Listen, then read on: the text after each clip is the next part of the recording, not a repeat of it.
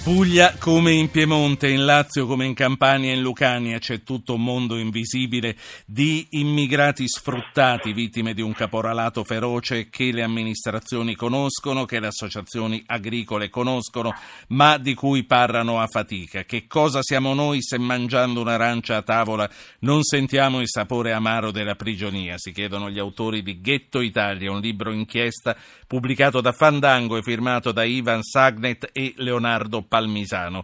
Leonardo Palmisano, sociologo e scrittore. Professor Palmisano, buonasera. Buonasera.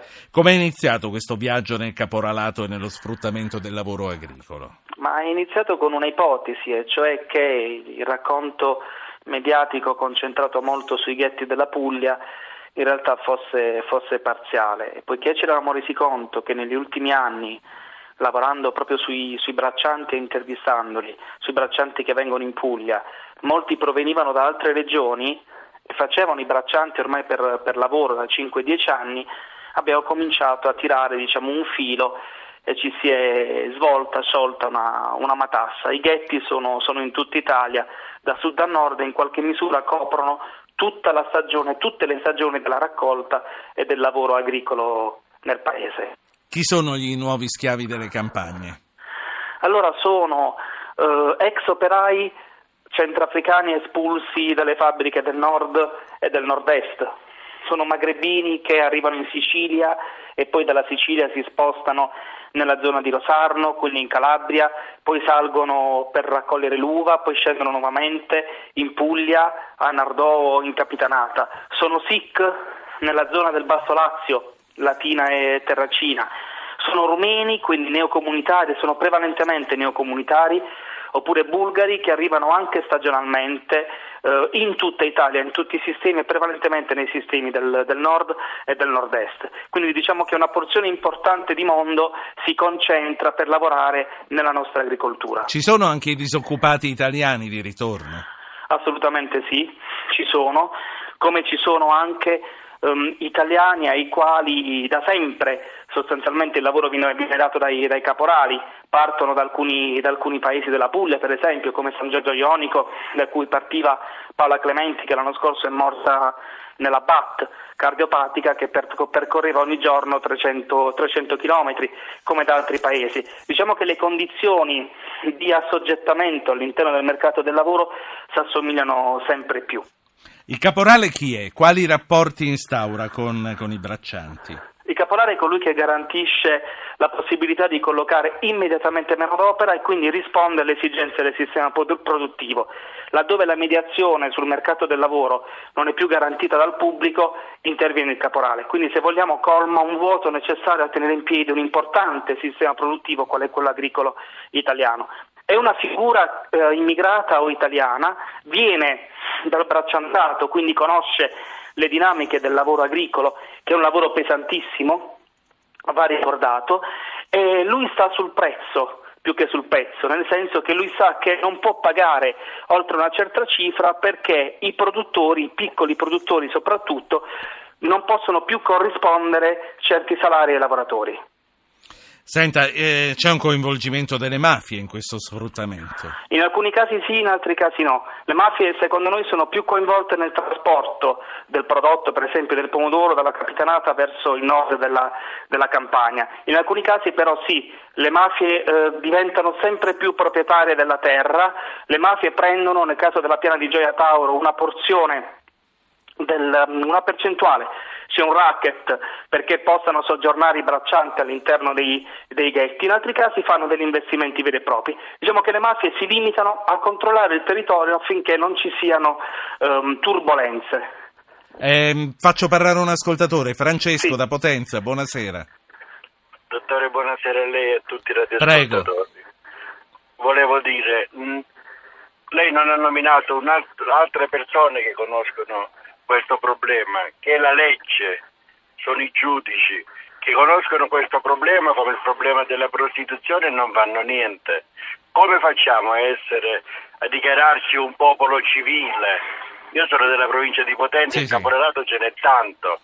Fanno tutti finte, chiudono gli occhi.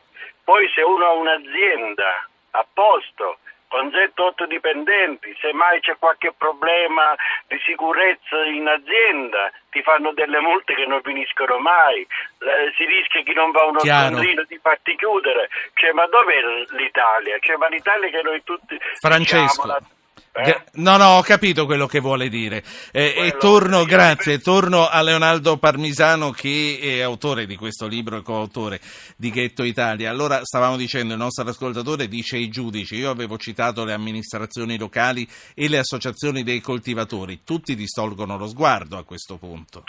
Allora, il, l'ascoltatore fa riferimento probabilmente alla situazione di Venosa, dove c'è stato peraltro un, un rogo, eh, Palazzo San Gervasio e Boreano, che è una delle situazioni più feroci.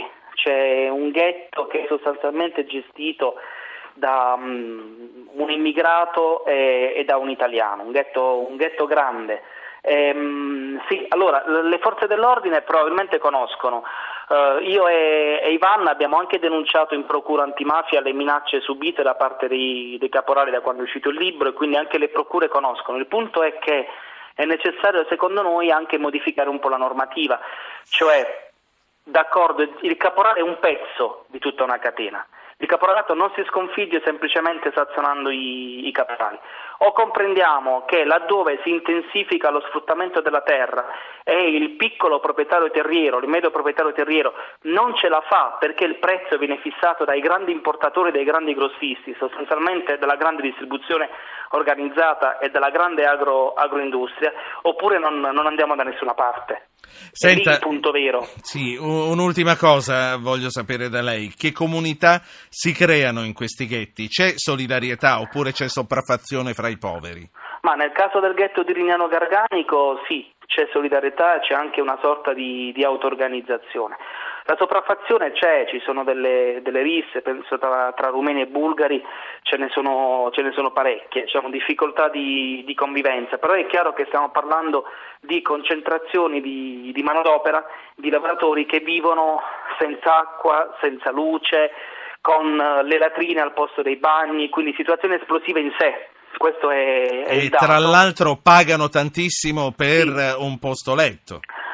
Sì, pagano tantissimo, pagano dai 50 ai 100 euro a stagione per vivere in quelle condizioni che tutti ormai abbiamo, abbiamo visto, eh, pagano per l'acqua, pagano per il panino, non possono uscire dai ghetti nel senso che il posto più vicino a un ghetto, il centro abitato più vicino, dista mediamente 10-15 km e dopo 14 ore di lavoro nei campi è difficile. Puoi solo dormire.